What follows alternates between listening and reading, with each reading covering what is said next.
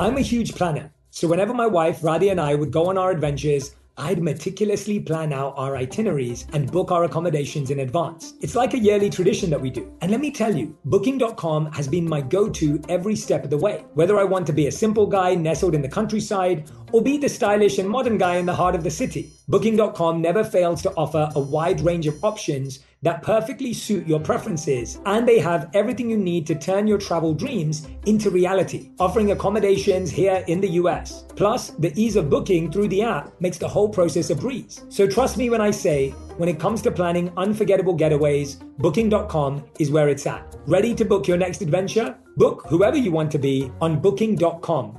Booking.yeah. Herbs have been a huge part of my wellness journey, thanks to my Indian roots. My mum introduced them to me, and I saw firsthand how they worked wonders for both body and mind.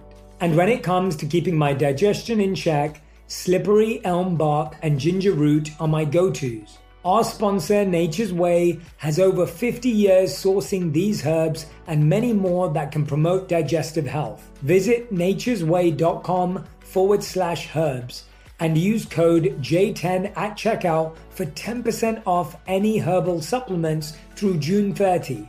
Terms apply. Today, healthier is happening at CVS Health in more ways than you've ever seen. It's wellness destinations for seniors, including select locations with Oak Street Health and CVS Pharmacy. It's doctors, nurses, pharmacists, and everyone in between offering quality care and support virtually in person and on the phone. It's in home evaluations through Signify Health and meeting mental health needs through Aetna. And those are just a few of the ways healthier is happening. To see more, visit cvshealth.com forward slash healthier happens together. CVS Pharmacy, Oak Street Health, CVS Specialty, Signify Health, and Aetna are part of CVS Health. Eligibility and services vary by location and individual. For several years, meditation has really given me an entrance into this arena of a totally new paradigm of what love is, which scriptures describe as devotional service. Service without any selfish considerations.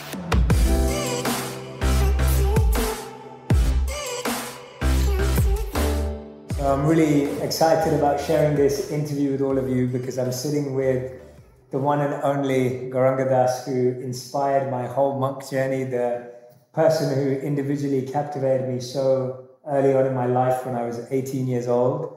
And when I heard him speak and heard him speak many, many times and interact with different people, invited me to spend some time in India and just inspired me on my whole spiritual journey and literally changed the trajectory of my life. Just simply meeting him for a week in London completely changed what I wanted to do and became my role model and inspiration in life and still is.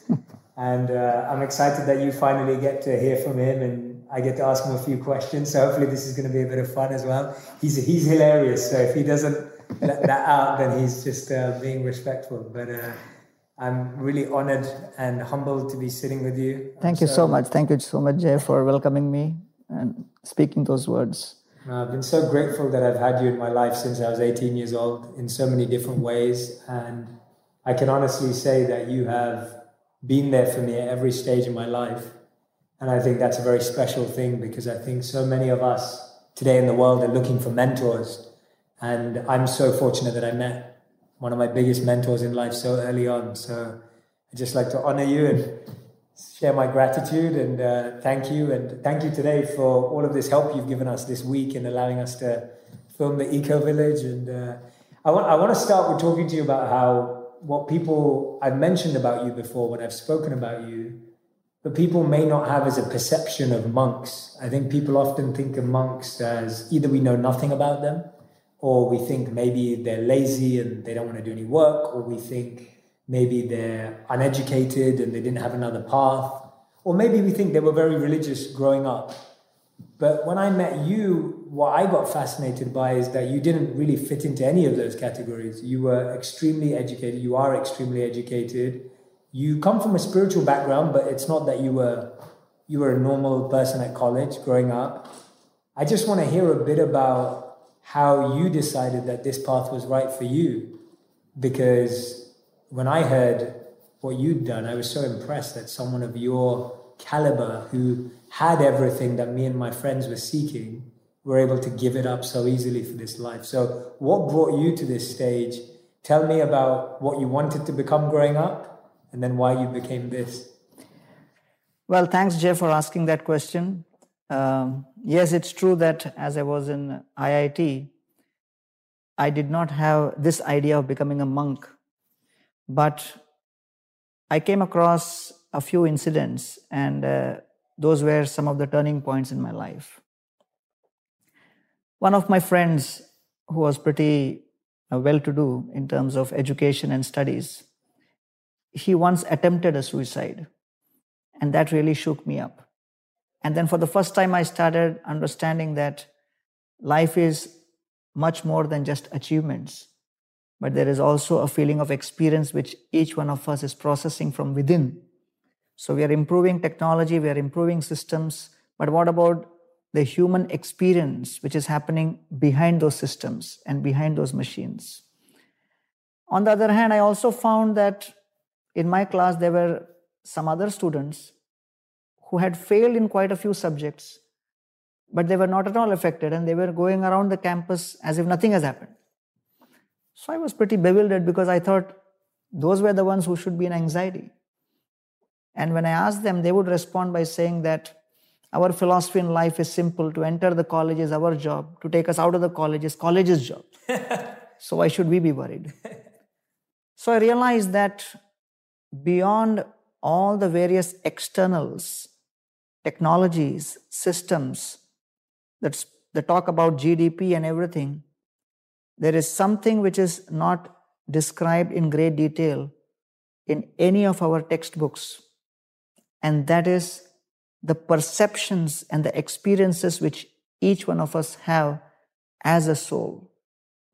And that really made me to seek answers in books which are beyond the regular ones. And then I came across the Bhagavad Gita. And then I started getting answers to one of the most important principles in life. Circumstances are beyond our control, and we have limited control over our circumstances, but we have unlimited control over our consciousness. And therefore, I thought that was pretty deep. When an airplane flies, it takes off, and as soon as it takes off, you see the same buildings look pretty insignificant. So we may not have control over the size of the buildings, but we have control over how high we can go. And similarly, problems in life may not diminish, but our consciousness can rise much above those so called problems so that the entire perspective changes. So when I read the Gita, I realized that one of the core principles to remain enthusiastic, positive, full of enthusiasm and energy in your whole life is the flexibility and the agility with which you can choose different lenses at any particular given moment. Because sometimes a lens can make an object look very tiny, and another lens can make the same object look very huge and appear to be extremely close to your eyes. And there are other lenses which do not magnify at all. So, therefore, depending on the situation and circumstance, how can we choose those lenses is something which is described in great detail in the ancient Vedic wisdom. And I got drawn to that. I started reading it. And I didn't realize that my journey will take me one day to London so that our paths cross. yeah, that's so beautifully explained. And thank you for sharing that because I think so many people who will be listening and watching today, so many of them may have that experience at college too. That people are facing so much stress and anxiety. People are trying to become something that they don't want to be, but maybe their parents want them to be it, or maybe their friends or their peers think that that is what success is in society. How did you when you decided to become a monk, I'm guessing that not everyone around you was celebrating. like it may have been a tough choice or a tough decision. How were you able to make this tough step? Because even if people are not becoming monks, everyone sometimes has to make choices in life where people around you may not agree. And how were you able to do that? And I know you do that now as well in your work. So many times you're having to make tough decisions where everyone may not agree with you. How did you do that in the first instance of becoming a monk? Well, uh, to be honest, uh, I was also not very sure whether, you know, I would be able to sustain this path because practically nobody in my family has ever done it before. And uh, I was thinking, how will society respond to this and whether I'm making the right decision. And I was thinking, how should I process this moving forward? But then an incident happened which completely changed my perspective. I was on the road traveling with one other senior monk. He was driving me. And we were on the highway. And this was November of 1993. And then as we were moving on the highway, our vehicle hit against another truck. And there was an accident on the highway. And our car got badly smashed. Luckily, in spite of being injured quite heavily, I survived. It was a very transformative moment for me because I saw my whole body filled with blood. And the doctor spent practically five to six hours in the operation theater taking out the glass pieces which had entered into my body. And then, as I was recovering, I started contemplating that well, as far as my life is concerned, even an inch here or there would have been the end of my life. And I'm only 22, and I could as well be dead by now. But looks like I've been given another chance. So, whether someone in society or anyone else connected, whatever may be their uh, feelings or background, whatever their responses may be, today I am alive and I've been given a second chance. Let me use this second chance to do something great to serve others. And therefore, I decided that I will use this opportunity, every breath which has been given to me back as a second chance, as an opportunity to share and spread this message which has benefited me so much. So there are moments like this where you are practically hopeless, and then a small window of hope opens up, and then you see everything from a different perspective. So for me, it was that moment which gave me that conviction to sustain this determination for a lifetime. Today, healthier is happening at CVS Health in more ways than you've ever seen. It's wellness destinations for seniors, including select locations with Oak Street Health and CVS Pharmacy. It's doctors, nurses, pharmacists, and everyone in between offering quality care and support virtually in person and on the phone. It's in home evaluations through Signify Health and meeting mental health needs through Aetna. And those are just a few of the ways healthier is happening. To see more, visit cvshealth.com forward slash healthier happens together. CVS Pharmacy, Oak Street Health, CVS Specialty, Signify Health, and Aetna are part of CVS Health. Eligibility and services vary by location and individual.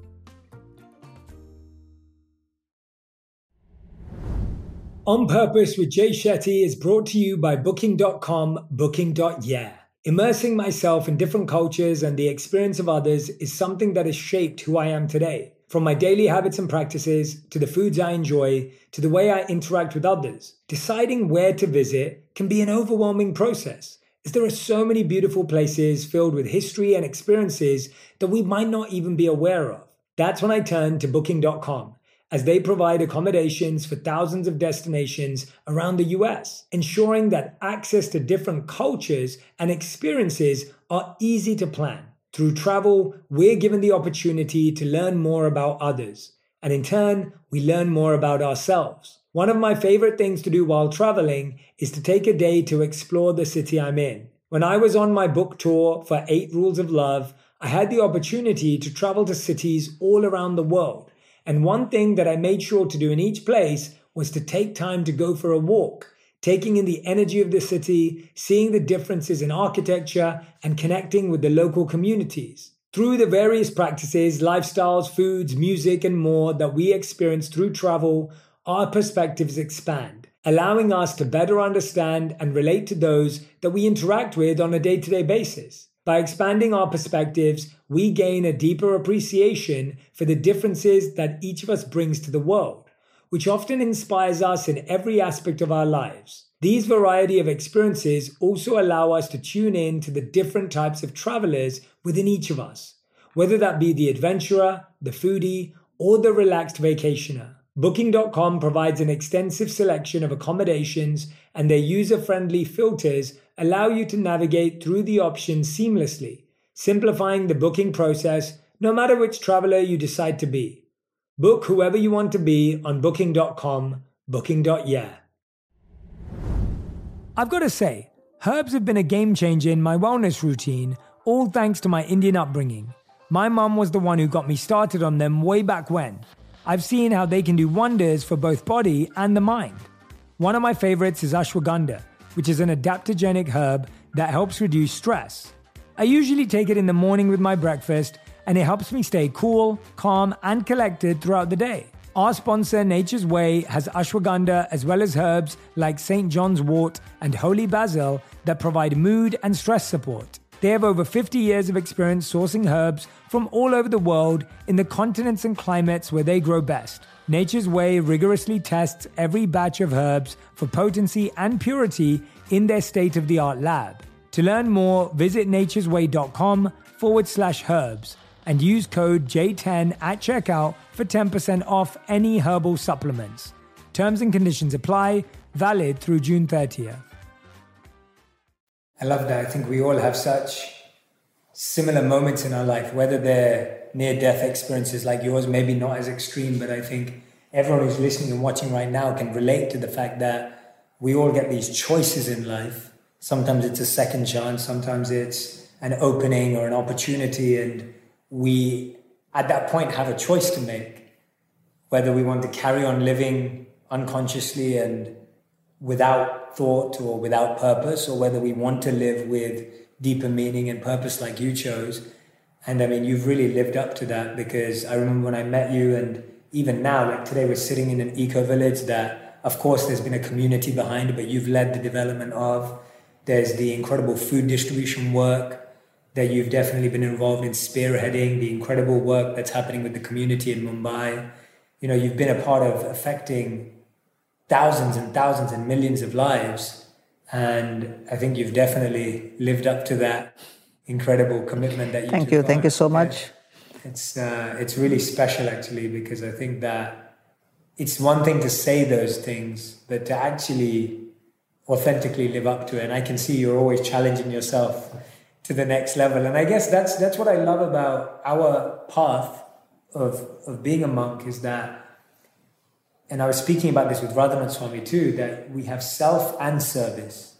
So you have your own personal meditation, you have your own personal prayer and your sadhana and your practices, and then you're going and extending yourself for the world. Right. And I feel like you've found a way of using all your talents in service of humanity. So it's not that you became a monk and thought, okay, now I need to let go of this. You've actually believed that the, the gifts that you've been given or the talents you've been given can actually be used to help serve the world, which I think is a really important thing. Could you share a bit on that sure. perspective and why that's important? That's a beautiful question. The word monk in the Christian tradition, it comes from the root word in Latin monachos, which basically means solitude. And uh, typically, monks would contemplate in solitude, but there are several monks who would also engage in community work. In the Buddhist tradition, the monks are known as bhikkhu or bhikshu. It has two meanings. One is beggar Second is bhayam Ikhati iti bhikkhu, which means one who's able to see and perceive danger. And that's a very interesting definition because monks were those who would lead their life understanding the knowledge and protect themselves and people from the danger of ignorance. Hmm. In the Hindu tradition, monks are known as sannyasis. Sannyasi word consists of three parts sam plus ni plus asa. So, sam means totally, ni means to go down, and asa means to uproot. So, sannyasi basically means one who is dedicating himself to completely uproot, go down and uproot all the negativities and negative desires from within. He does that for himself and he helps others also in their journey. Another word in Sanskrit for monk is vairagi. And that also comes from a very beautiful tapestry of syllables. Vi and raga. So vi means without and raga means attachment. Without attachment. And another meaning is vi plus ranj plus bhan, which means without color. So that is a very interesting definition which very much correlates to the question you are asking which means that a sannyasi or a vairagi or a renunciant or a monk is one who can be fully engaged in productive activities which is of benefit to society but remains uncolored by any of that. Wow. He remains unaffected. So, that is one of the interesting perspectives of vairagya or renunciation. Therefore, one of the core principles in the renounced order is absorption. Absorption I would divide in two important elements. One is the intention, and second is the action. Intention towards selfless service. Intention towards tireless service and intention towards pleasing selflessly.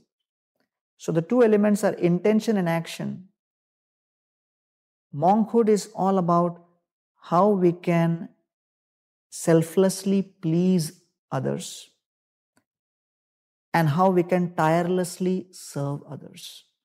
So the combination of this intention of selfless pleasing and tireless serving it combines into giving an experience of total absorption.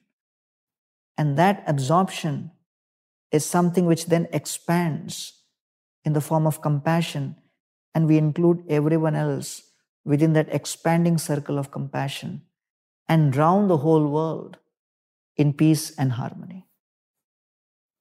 Now you can see why I think he's amazing. That was brilliant. I've never heard that before. I've never heard the breakdown of the the words of the definition of monk in different traditions. I think that's incredible to hear that.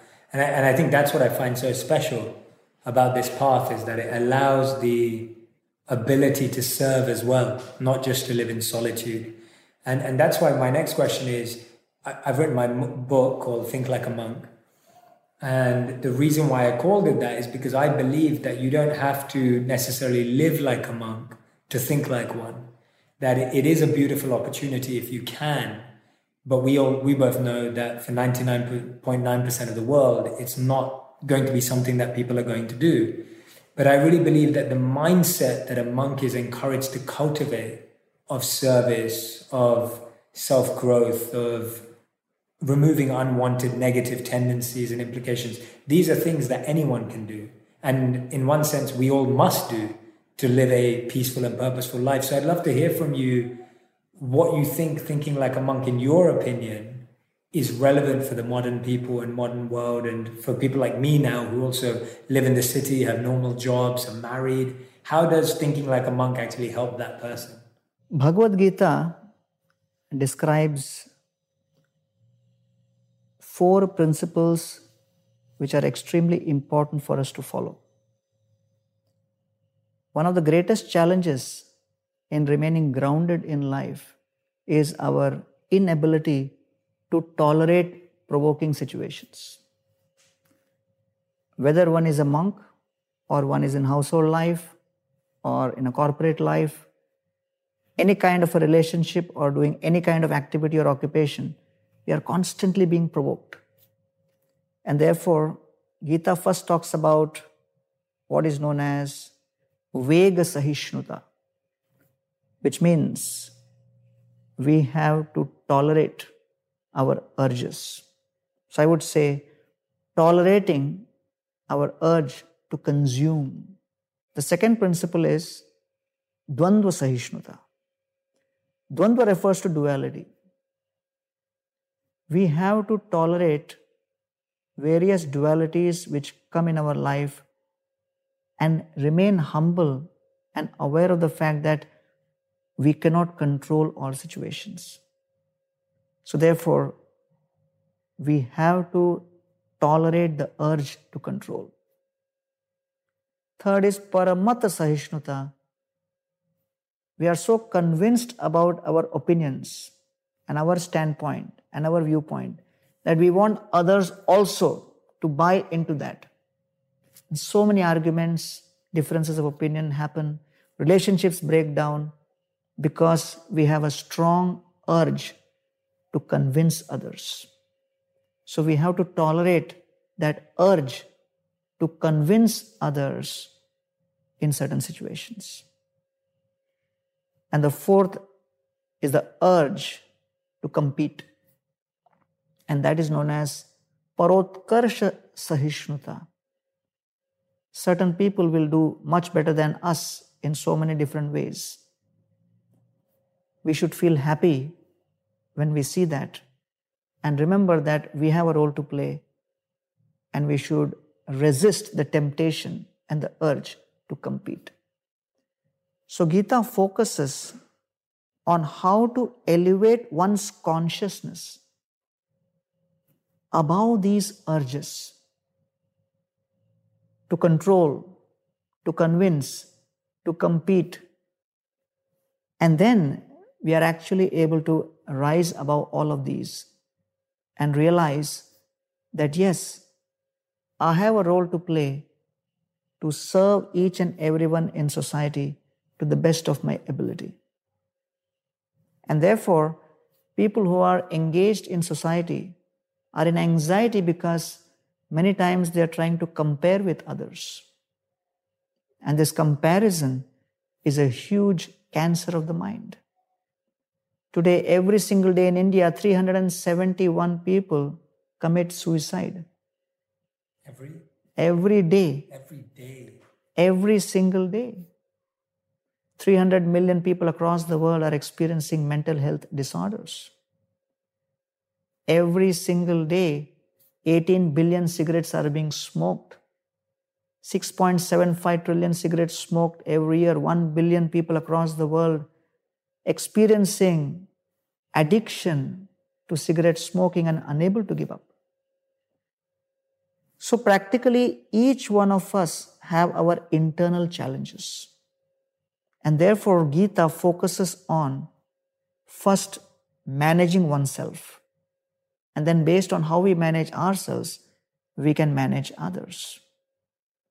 And in my own experience, I have found that when people, irrespective of whatever occupation and profession they may be, when they cannot control these urges to consume, to control, to convince, to compete, then invariably they land up in so many difficulties, so many challenges. Social issues may not be described, emotional issues may not be described, personal issues may not be described in books of technology and management. But all of those issues have a major role to play in our overall experience as individuals and in our contribution to society. For example, the word family may not pop up anywhere in your management books or in your technology books. But today, because of a lack of emphasis on family values and because of inability for people to control their urges, so many differences of opinion are cropping up. A country like Luxembourg has a divorce rate of 87%. Spain has a divorce rate of 65%. France has a divorce rate of 55%, Russia 51%. America has divorce rate of 46%. The global divorce rate is 44%. And therefore, it's very important for us to realize that there may not be much focus on instilling values in individuals and institutions as families. But if you do not focus and emphasize and invest in something, in due course of time, you'll lose it.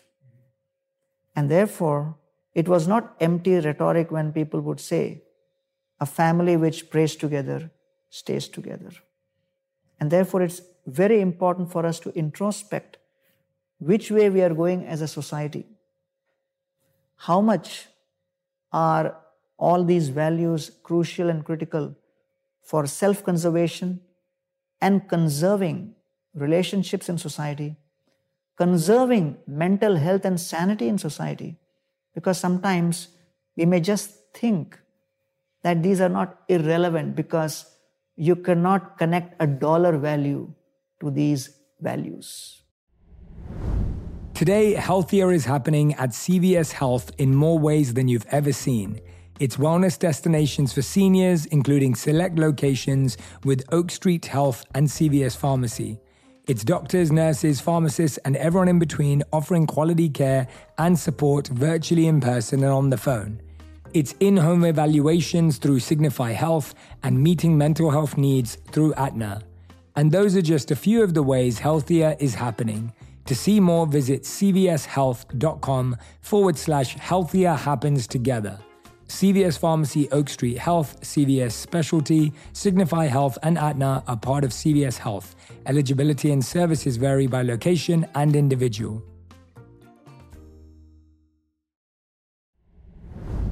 On Purpose with Jay Shetty is brought to you by Booking.com, Booking.yeah. Immersing myself in different cultures and the experience of others is something that has shaped who I am today. From my daily habits and practices, to the foods I enjoy, to the way I interact with others, deciding where to visit can be an overwhelming process, as there are so many beautiful places filled with history and experiences that we might not even be aware of.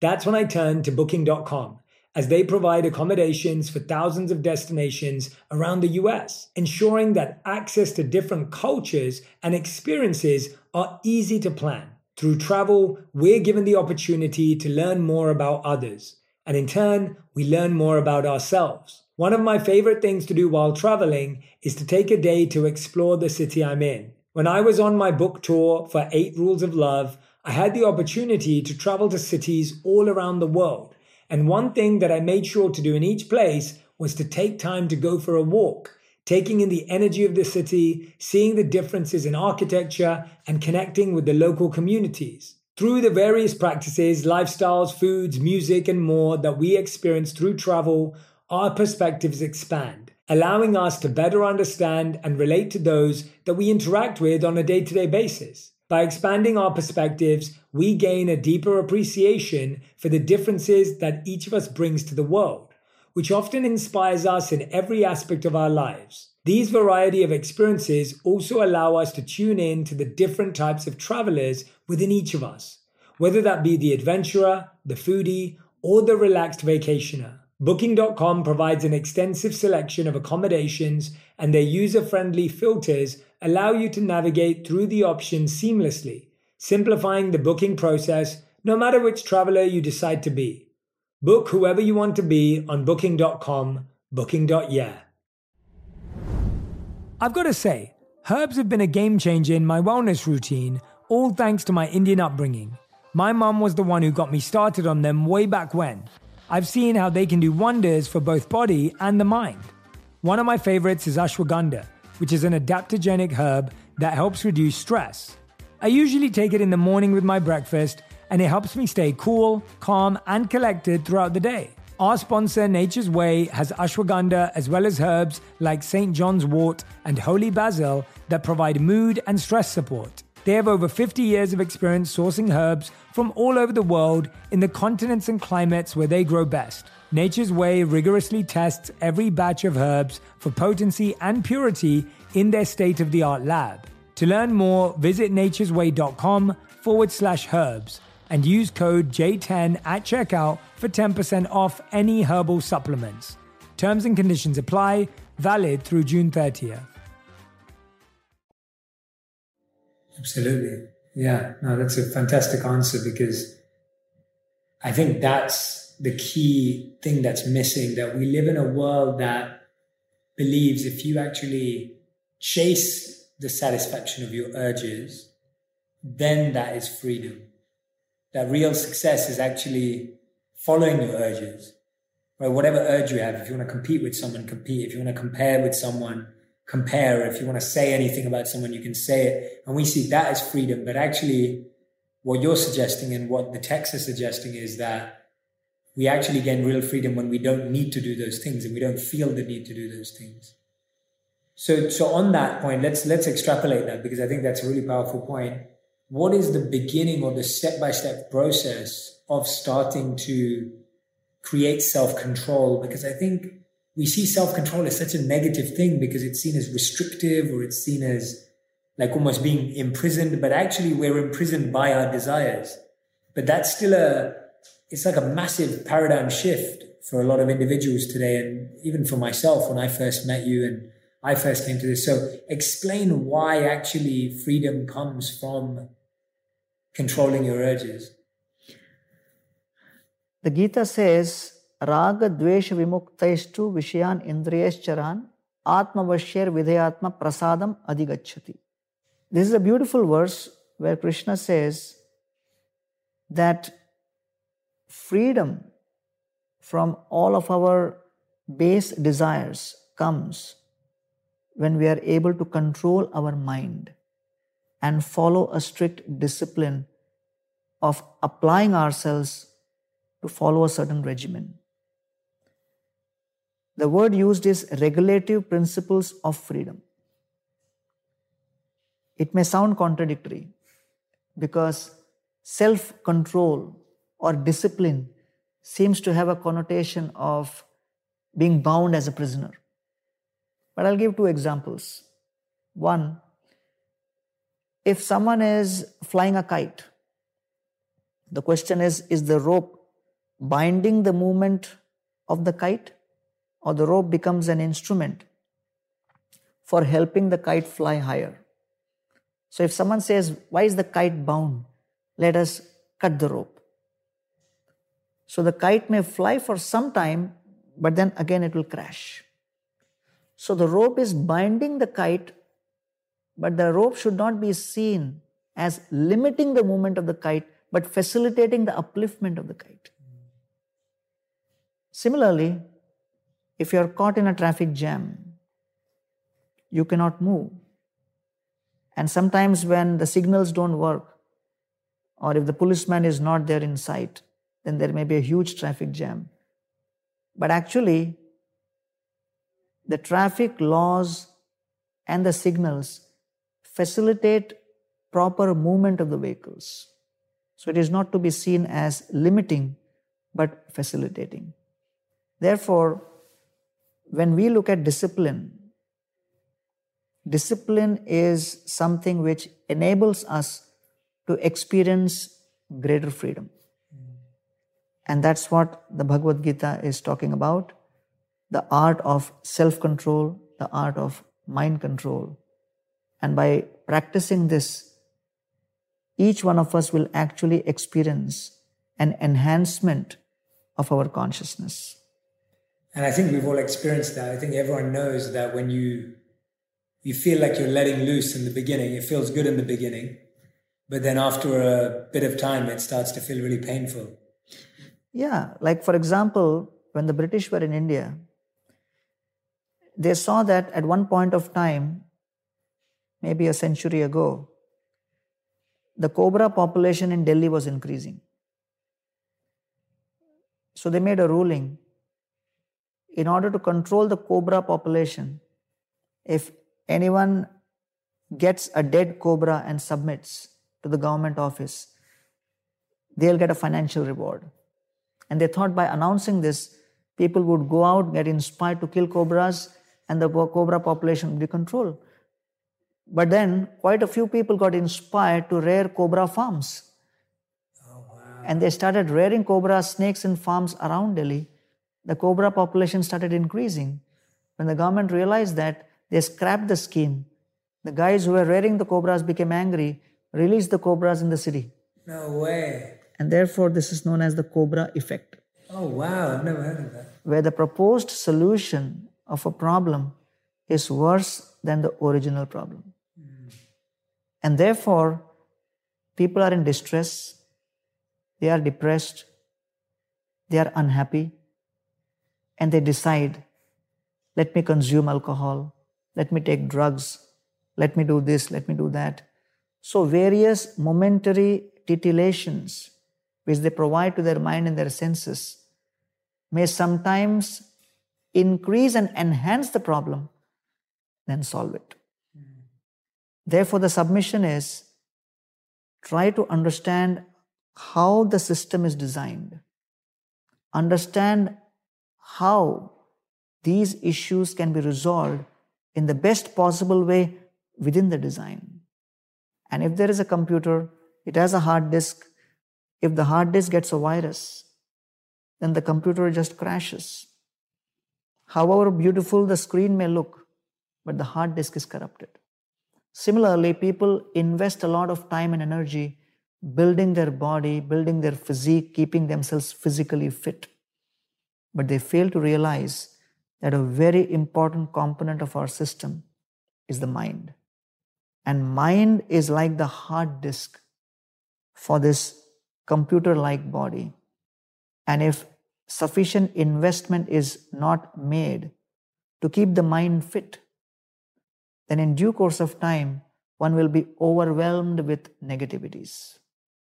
And therefore, this kind of mental fitness is what is known as meditation.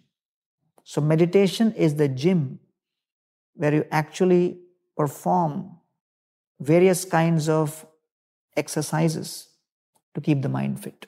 Hmm. Well, after all these years of meditating for so many hours per day and leading so many other meditation workshops yourself, what would you say for you has been the greatest gift that meditation has given you personally? Everybody is looking for love. Many people think love is all about pleasure. But in response to your question on meditation, the greatest gift which meditation has bestowed upon me is a proper understanding of what is love. And I realized that love is about pain and not pleasure.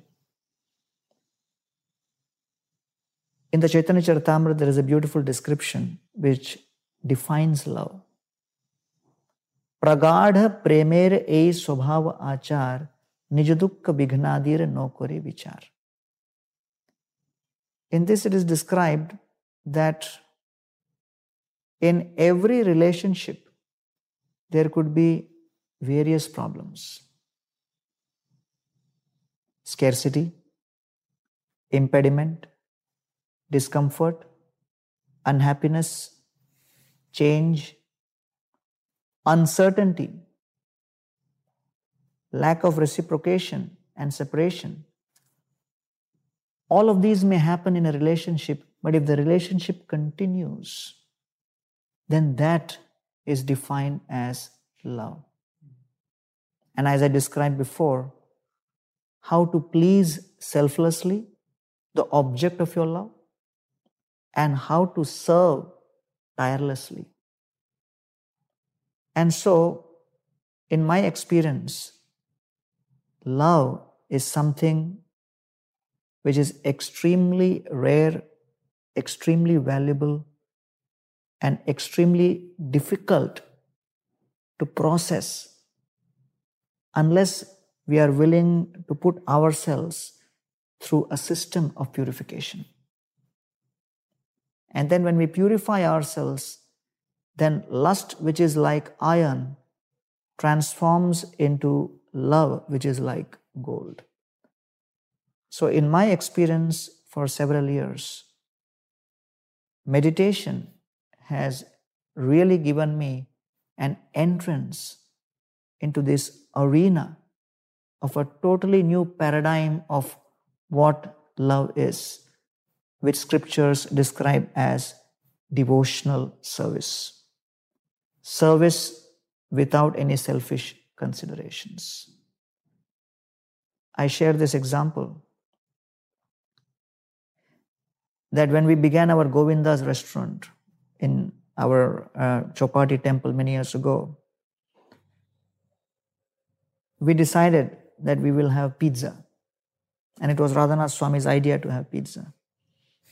This was 2004. And we were not really experienced in making pizzas. And, you know, some of us used to make our own version of pizza, which was, you know, take a, a couple of loaves of bread and put some tomato ketchup and have some fried vegetables. And it was what we would call as pizza. And we thought that is it. So when Maharaj said we should have pizza, I said, I, I mentioned to him, I don't think this is an item which we can sell in a restaurant. And he looked at me and said, Which pizza are you referring to? The one which you guys feed me? I said, That's what pizza we know. And he looked at me and said, That which you feed me is not pizza, it's a perverted reflection of pizza. and then we had someone come from New York and he gave us the entire recipe of an authentic Italian New York pizza, thin crust. And for the first time in life, I saw artichoke hearts. And I didn't know any of this, and I was initiated into appreciating what a pizza is. So the word pizza was being used by us, but the experience was something else. The word pizza remained the same, but we were ascribing or superimposing the word pizza on some other product which was giving a different experience. The whole world is speaking about love. Songs are being sung by movie actors and actresses and singers and rock stars about love. Novels are being sold in the millions, which are centered around the theme of love. But all of these descriptions are referring to an experience of selfish personal pleasure. Whereas the description as given in the Vedic scriptures is love means service without selfish consideration. Mm. So, this has been the greatest revelation as far as meditation is concerned for me in my own life and my journey with Radhanath Swami and my other monks. Amazing. People often question uh, how can anything be truly selfless if you know that it's good for you? And I want to hear your perspective on that because I'm sure people have said to you that how can anything be selfless? Because if I know that it's good for me to do service and I'm serving, then it's not selfless. So, how do you respond to that? The soul by nature is designed to serve. So, sugar by nature is sweet, and water by nature is liquid. So, when we perform an activity and function which is as per nature and as how it has been designed, one experiences harmony, and that harmony produces the greatest efficiency. And so, the soul by nature is designed to serve. When we engage in serving and pleasing, that effect of serving and pleasing, it actually produces the greatest joy from within. Mm.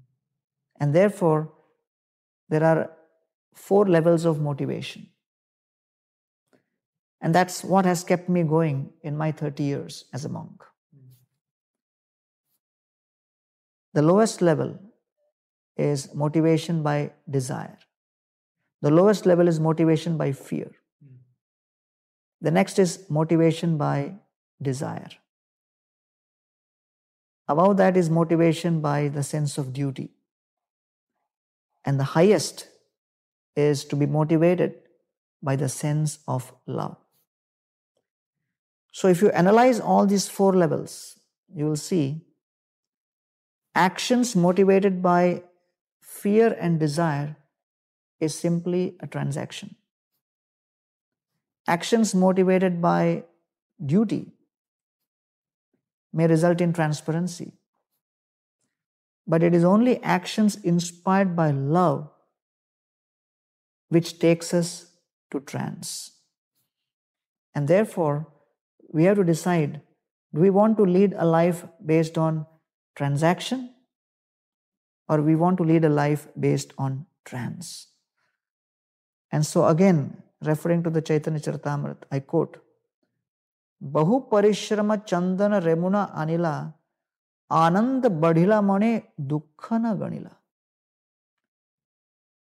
Madhavendrapuri a great saint he indulge in very hard work to get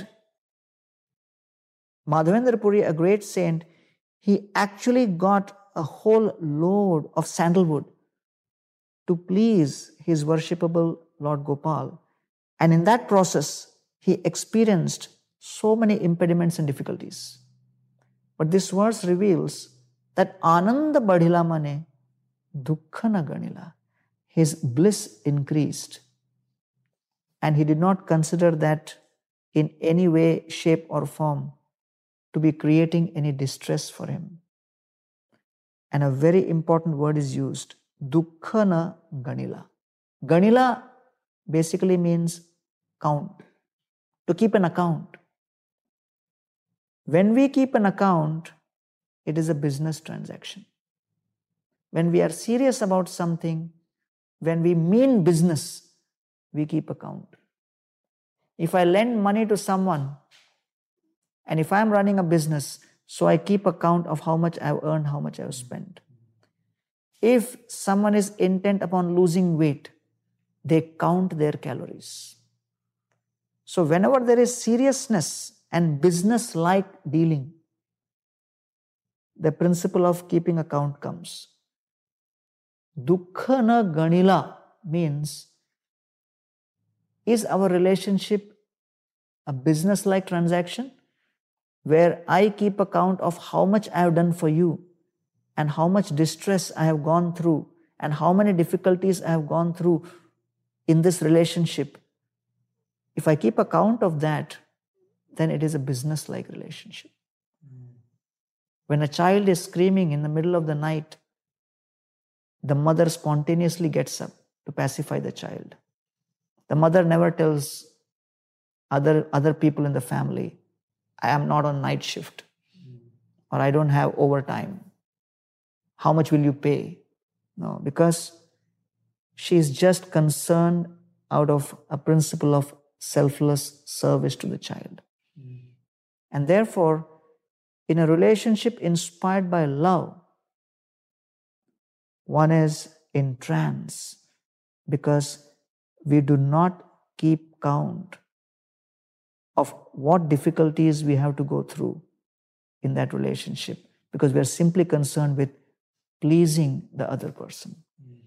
And I believe that when I have led my life in this particular capacity as a monk, it has been keeping in mind a higher principle. A soldier fights to protect others' home and hearth. A monk fights to protect others' hopes. And therefore, when people go to a pharmacy shop, they know they'll get medicine. When they go to a bookstore, they know they'll get a book. When they come to a spiritual place where such spiritual discussions are going on, why are they coming? Why are they listening to you? Why are they connecting with anything from any of our traditions? Because they are coming to receive hope. And therefore, People may think Wealth is my greatest asset. Position is my greatest asset. Good looks are my greatest asset. Political influence is my greatest asset. Social acceptance is my greatest asset. But all of these are assets which can be finished and destroyed at any moment. As per Bhagavad Gita, the greatest asset is our hope. If someone has hope, even if he loses all the other things, he can still, in due course of time, do his best. And therefore, these kind of discussions evoke growth of the most important asset which each one of us have the power and the ability to hope absolutely that's yeah that's an amazing perspective and looking in that way i'm i'm going to shift the conversation slightly so hopefully this will be fun for all of you i wanted to ask Gauranga Das some questions uh, about our relationship because uh, he's known me since I was 18 years old. I'm 32 now, so it's been a fair amount of time and we've spent a lot of quality time together in that time. So I wanted to ask him a few questions. So my first question was, and, and I want you to be honest. You have to be honest. No, uh, you don't have to sugarcoat. What was the first thing you thought of me when we first met? Or around that time? Yeah, yeah, I was in London and uh, Jay walks in with uh, one more friend. And then I look at him and I think, oh, this guy looks like Tom Cruise. And then, you know, he starts asking, you know, all kinds of questions. And I think maybe he's in distress because his girlfriend has ditched him. so honestly, you know, I didn't think that you were so serious about uh, wisdom and wanting to know more. At least it didn't appear at that time. So those were my first impressions. I hope I'm not being offensive. no, it's true. It's true. I, I was never. Uh I wasn't spiritually inclined as a young kid. And even in my teens, I was not so spiritually inclined. I think that's why I meant at the beginning that meeting you was a real turning point for me because even though I'd had some friends that were into spirituality, my family, of course, my father and everything, I didn't really, I didn't really see my place. I couldn't really understand how someone like me could be spiritual. And I think that's why I'm so proactive in wanting to share it with people in the way I do is because I want to share wisdom in a way that people like me who didn't really think they were spiritual or could access it can actually find their path. So I think you're right. I, I would, uh, I would agree with that. Uh, okay, good. And then, and then did you ever think that I would become a monk? Because I used to tell you probably every time we met between 18 to 22 that I wanted to be one whenever I would hear that, I would think this guy has gone nuts. and I was worried because, you know, definitely you were so sincere and your, uh, your, your intention to become a monk was coming from somewhere really deep. But because I had spent already so many years by that time as a monk, I knew that life was pretty rough in terms of, you know, a relentless a need for being disciplined and uh, you know it's going to be extremely difficult and tough and you came across to me as someone so fragile and uh, someone who's like a mama's boy that i would always think that oh man how will this guy tolerate all the hardships as a monk and uh, i was trying to discourage you for sure for all those years so but you know what happened later was of course your call See, this is good. I want you all to listen to this because I want you to realize how much growth someone has to make. I think sometimes when I'm when I'm speaking now or you hear me, a lot of the time people feel that, oh, you've always been this way or you've always had it figured out. And and the answer is we don't. No one has it figured out. And we're all figuring out all the time. And emotionally we change as well. I was definitely, I think when I first met you, I don't think I was thick skinned. I don't think that I was resilient. I don't think that I was, I think I was fragile emotionally. I think I was very sensitive. Like all of these things were, and I was 18 years old. So could, should I really put myself under pressure to be more? Maybe not because you're only 18 years old. But now when I look back and I think about how I've been able to grow and change, uh, it's, it's fun to see it from that perspective. It's fun to look in the mirror with someone that has known you for a while and realize how far you've come. And, and for you to see how far anyone can come as well, including yourself. So, okay, that's good. And then when I became a monk, then we traveled together as well. Uh, what did you think during that time? What was what was your thoughts? Were they changing? Did I did I impress you? Did I did I prove you wrong, or did where did it go from there? No, I must be very honest that you know I never imagined that uh, you know you'll come to where you are today, because at that point of time I remember so many times you would break down and cry, and uh, I was I was wondering that uh, how will this guy survive his years as a monk? And uh, I still cry. if if someone had told me that one day this boy is going to become a social media celebrity, I would have said, "Good luck." but uh, I, I definitely was impressed. Number one, with your sincerity in wanting to know and learn. So I think that was a very, very important uh, value system, an attitude which you had even then, an eagerness to know and learn, which was so sincere that I remember that in all our travels, one thing which struck me was how precisely you would keep notes. I don't know if you still have those notes. Only but when you were class. I still have them from then. But what struck me more was you have one of the neatest and the most beautiful handwritings. And I don't know whether, you know, those who are following you really have seen your handwriting, but it's mind-boggling. And I still remember that, although I have not seen it for a long time. But the way you would capture the notes was very inspiring because it was very clear that you were wanting to understand very systematically all of that wisdom. And it has been an amazing experience to see how all of that unfolded in due course of time. Another thing I would like to share is that in our travels, I could also see a very deep urge within you to share this wisdom. And that was pretty obvious because you know i was a speaker and so many people would come around and i would not have time to speak to all of them. But you would immediately start sharing wisdom with others just after the event. And that irresistible desire to share the knowledge and wisdom and help others was something which i observed even then. And also that desire was so strong that you would see best practices happening in different parts of the world and especially at ISKCON Chowpatty, and you immediately would try to do something in London. And one example of that was how you really tried to help the youth in London by creating a beautiful house for the youth to stay right around the college campus where they could experience a proper ecosystem for spiritual advancement. And I think it was totally your initiative which was born of your experience of seeing something like that in India. And I was pretty impressed.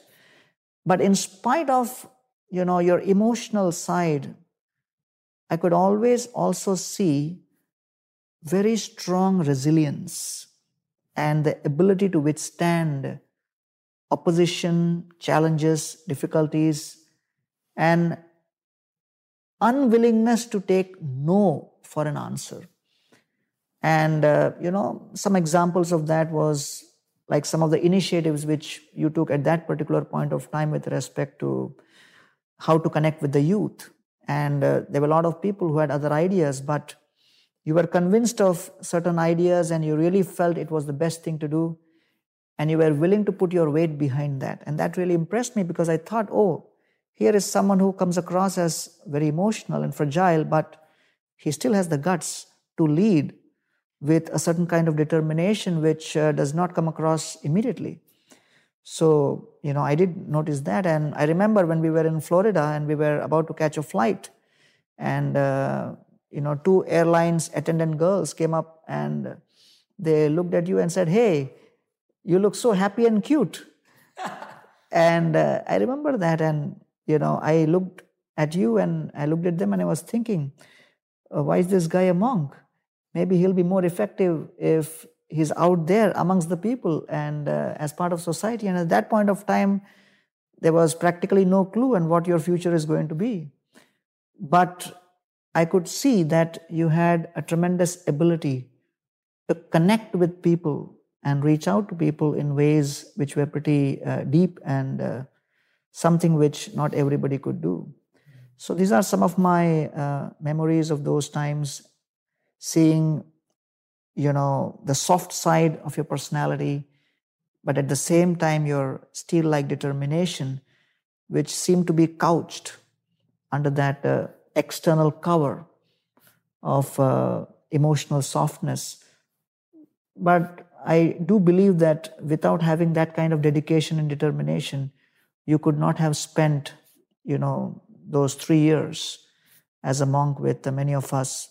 And I remember, you know, putting you through the grind in the kitchen, you know, in front of a blazing fire. We would be cooking and you would be assisting. And even while the construction of this eco village was happening, you were out there in the sun helping with bringing uh, various materials and assisting. But all through all of these, the common thread which I saw was you had an enthusiasm and a zeal to serve. And that I feel is a very, very important character element which has really brought you to where you are. And, and I'm so glad that, you know, millions of people who are connecting to you are extremely fortunate to have a guide who is connected with the authentic wisdom. Thank you. Very kind. And uh, all I can say honestly is that all the inspiration that, of anything I've ever done is through what I've learned from you and seen you do for so many years. I remember coming with you to university events every single night in India. So every single night, Gauranga Das would go out to speak to different students about this wisdom, and I would follow him and go every single night with him. And I used to just see this incredible enthusiasm from him to want to just share this wisdom with everyone. When I saw that, I wanted to replicate the same thing. So every time I saw him do something, and then I realized I wasn't him and I couldn't be him, uh, which was a good self awareness point for me. You can't become your mentors, you can't become your role models, you can't become your idols, and you don't have to, quite frankly. And I think that's one of the biggest mistakes we make when we're young and immature. But then you grow to respect them more because of what they can do and achieve. And then you learn to find your own place. And I think that's what you always allowed me to do. You gave me the space. You never judged me for any of my mistakes or flaws. And you, you never expected me to be at your level or anyone's level. And you gave me space and freedom to find myself.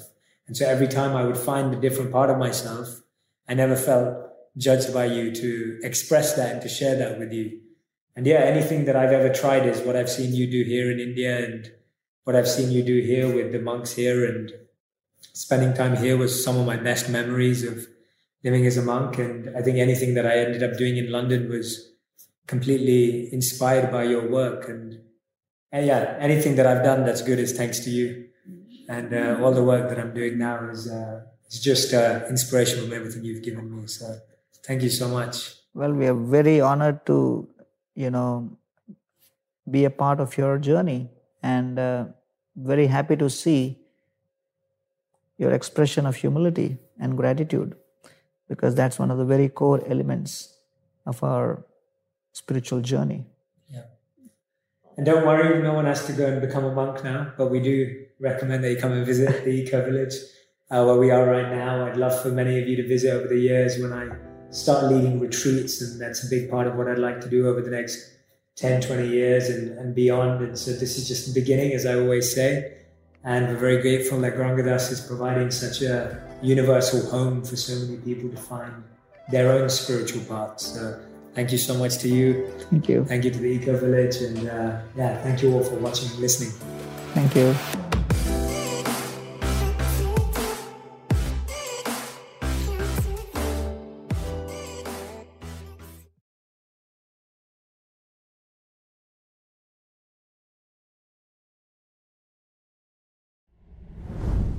Ah, summer. The best time of the year usually doesn't come with a great deal. Soaring temperatures come with soaring prices. But what if there's another way? With IKEA, your summer plans can last longer than two weeks of vacation and be more affordable. Here, everyone can have lounge chair access. No reservations needed. From affordable outdoor furniture to stylish accessories, we have all the essentials you need to soak up summer in style, no matter the size of your space. Start planning a better summer with IKEA. It's your outdoor dreams inside your budget.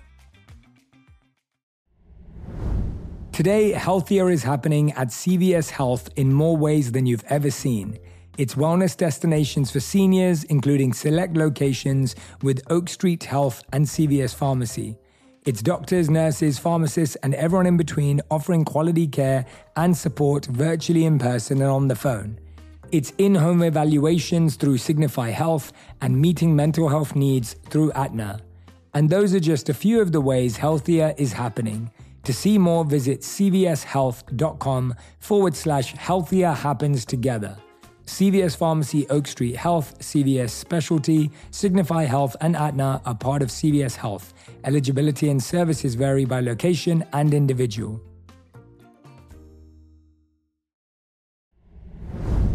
This show is sponsored by BetterHelp. It's a simple truth no matter who you are, mental health challenges can affect you, and how you manage them can make all the difference. That's why everyone should have access to mental health support that meets them where they are and helps them get through. BetterHelp provides online therapy on your schedule. It's flexible, simple to use, and more affordable than in person therapy. Connect with a licensed therapist selected just for you. Learn more at betterhelp.com. That's betterhelp.com.